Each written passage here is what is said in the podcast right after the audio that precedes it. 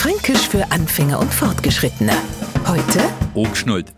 Ach, schon hier hast du ein Steckerles Eis gekauft. Ja, hab ich, magst du mal lecken? Na, pfui Teufel, danke, aber nicht von dem, das hast du doch schon angeschnallt. Angeschnallt klingt jetzt super, ist manchmal aber auch super eklig.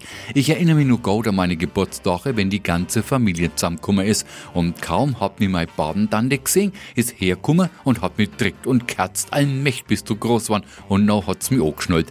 Und noch hat man sie die Hände genommen und wieder die nasse Hinterlassenschaft abgewischt. Überhaupt ist man als Kind vor die Erwachsenen oft einfach so angeschnallt worden, ob man gemächt hat oder nicht.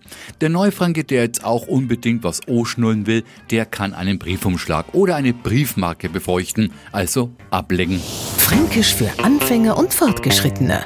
Morgen früh eine neue Folge. Und alle Folgen als Podcast auf podu.de.